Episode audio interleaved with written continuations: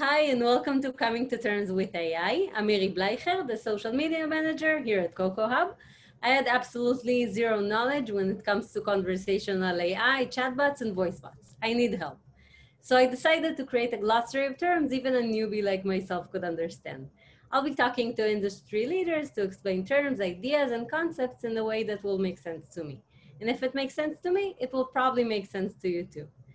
So today I'm talking to Rucha Gokhale, CEO and co-founder of IndieRise and co-founder of Women in Voice New Jersey.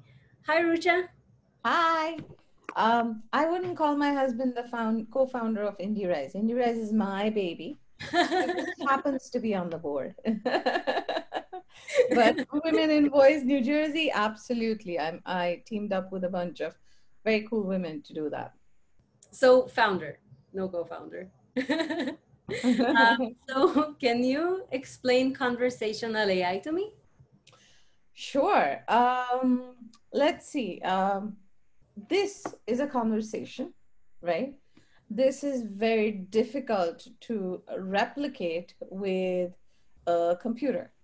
Uh, can you like give me a couple of reasons why you think it may be difficult to replicate with a computer? um, because maybe facial expressions and this thinking and pauses. Exactly, exactly. There's body language. There's, you know, there's like a, uh, as as we're speaking, uh, we're changing directions, we're changing tacks. Um, so that's that's a little bit, you know, it's nuanced. There, when humans have a conversation, there are several nuances um, and we we it's it's hard to replicate in a, a computer because the computer will essentially do uh, what you know we tell it to do and uh, we don't really haven't really codified conversation deeply enough uh, for uh, for a machine to do it well but we do do a few things um, uh, well with conversational ai um, such as uh, that, that sort of helps and assists human. Use cases that I've dealt with in the industry have been around, okay, let me do like a level one support where there are standard uh, questions that people have. Let me, let me have a conversational AI interface answer them for me. So let me, let me have a machine answer them for me in, in as natural a language as possible. Um, so so you know we we can get to that next level of interaction uh, with the customers. We've also seen a lot of like simple um, faqs type stuff. Hey you know where can i find x or you know what's the status on my ticket that i submitted mm, 15 days ago. These are not things um, human resources are obviously a little bit more valuable.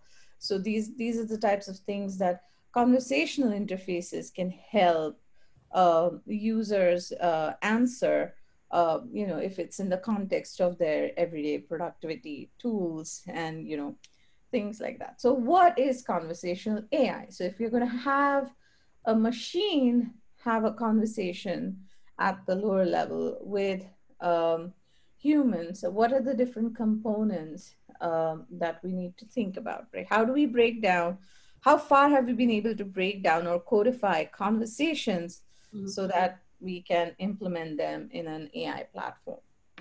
So when you ask me a question or you ask somebody a question, there is there is a purpose, right? You have a purpose for that question. So being able to identify that purpose, that intent, uh, is like one aspect of God. So you'll hear the term intents in conversational AI. It's it's actually the purpose, right? What are you, what is the purpose you're trying to fulfill in uh, in this conversation? It's it's an intent at you know at the most basic level. Mm-hmm. Um, another um, aspect of conversational AI, I mean, just just at the you know at the basic level are um, are entities. Mm-hmm. What do you mean by an entity? So uh, if I ask you, uh, hey, what is the status of my ticket mm-hmm. in the uh, help desk system? There are different um, different I like items or entities that you you've sort of you know you sprinkled through these through this conversation. You're you're talking about the status of a ticket that mm-hmm. I submitted. So there's me, there's a ticket, there's a system, there's a timestamp. So you know all these all these little uh, variables, parameters mm-hmm. um, that you know you you can codify and say, okay, if you want to if you want to find out the status of a ticket, these are the pieces of information I need so I can fulfill your request, fulfill your intent. And mm-hmm. so, you know, there's those entities that you you uh, you call out. Um, slots, I think um, it's a kind of made up word really. It's just to me, to me, to me, it's like, okay, if I've identified all these little uh, little boxes of things that mm-hmm. I need to uh, have information in before I can fulfill an intent. So how do I fill those boxes of things? How do I fill those slots? Uh, mm-hmm. what kind of slot is it? You know, is it a is it a date slot? Is it a time slot? Is it something else? Is it a number, etc. It's just it's just a way to represent again that basic codification of the conversation. Mm-hmm. So these are like what you will see in most conversational AI interfaces as things that developers or uh, implementation engineers have to set up in order to you know fulfill uh, the dialogues that you know you want to have with the system. So that's one piece right? There's the conversational system that you have to like you have to write out the codification of your conversation. Um, but that's fine. So the conversation can happen mm-hmm. uh, as long as you are able to fulfill those pieces of information in that in those modules components that you've identified. But uh, still a lot of this data right? Data is another big aspect of conversations you know. When you and i are speaking with each other we're relying on uh, memory we're relying on facts etc that we've stored in our brain which is a very complex thing. Um, but we've tried to again uh, it in various data storage systems, data management systems, big data, etc. Uh, so how do you how do you take that data, right? How do you have this interface? Again, interface is is a um, is a layer, is a modality that mm-hmm. through which you're engaging in that conversation. You know, computer. Uh, uh even though we say conversational agents, they're not like one thing, right? a human is a walking, talking supercomputer. But when you when you put together put an agent in front of a person, there are many different pieces of hardware, pieces of software that are together, rep, you know, uh, represent that person.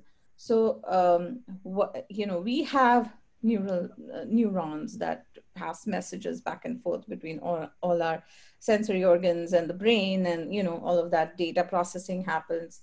So how what is the computer equivalent of it, right? You've got you've got your connections, but or you've got your cloud where all of your data might reside. But how do I speak to that data in this modality? Mm-hmm. So that uh, broadly speaking is what the layer of integrations is about, right? Uh, a lot of times you will speak to that data between various systems through APIs mm. but sometimes APIs aren't available. So what are those uh, middle layer um, uh, actors that help you, you know, fulfill that data, uh, trans- uh, data exchange in a conversation, right? So we talked about data, we talked about integrations, we talked about the basic tenets of uh, conversation. Um, now, what sets, so all of this existed in your web applications and your mobile applications. So what does, um, h- how is conversational AI different? Uh, a major, major component of this, uh, we haven't really cracked the code, but um, the, the smartness or the intelligence that today we're focusing mostly on is the understanding of the language. So uh, these websites mobile apps you have to know exactly you know you you as a user you are uh, forced to interact in a certain way with that mm-hmm. system conversational AI uh, interfaces offer you a little bit more flexibility, right? So that ideally, the reason for that is so that a user doesn't necessarily have to uh, have that cognitive overload of knowing how to work the system. You don't have to onboard the user. You know, the user can just start asking uh, for the information that they need in a language that they are used to right so there's no there's no learning involved so conversational ai interfaces uh, make that happen through this big component called natural language understanding. And uh, which is which is largely where a lot of thinking happens today. But mm-hmm. also nat- natural language uh, what's the other one? The representation. So you understand it but you also speak back in natural language right? And then there are other um, other related components such as uh, speech to text text to speech all these you know because if, if you instead of typing you want to talk again mm-hmm. you need a layer in between there which takes what you're uh, saying converts it into text that then the NLP uh, processing, NLU processing can, you know, um, work with. So conversational AI is different from, and it's AI because of this major gigantic component called natural language processing. Uh, sorry, I mean, is this is this good enough? It's a very long-winded answer, it's just no, it's, it's actually really great because there's this technical side that's made of, of all these components. Uh, some of them are uh, the APIs, the how to connect them. Some of them are more like the layers of how it actually does it.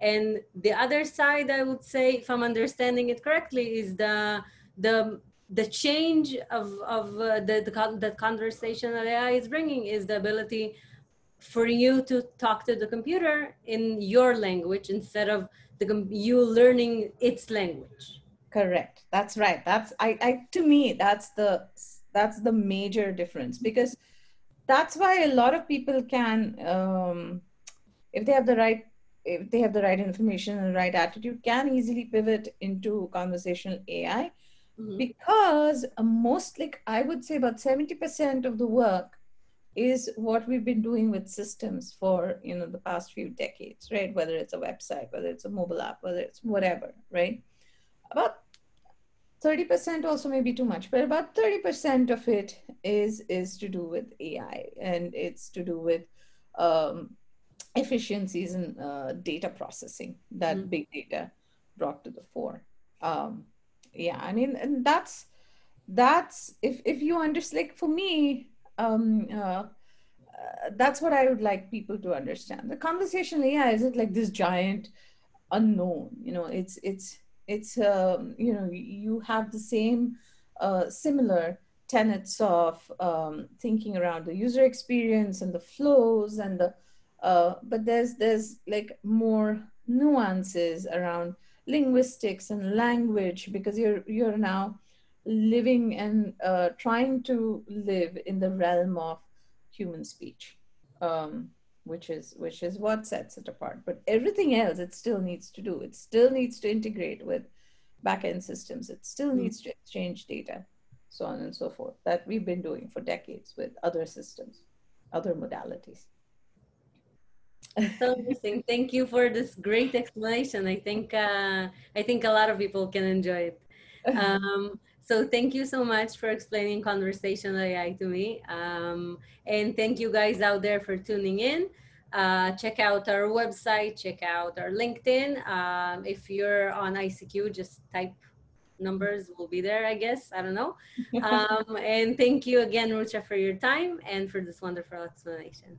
My pleasure. Bye.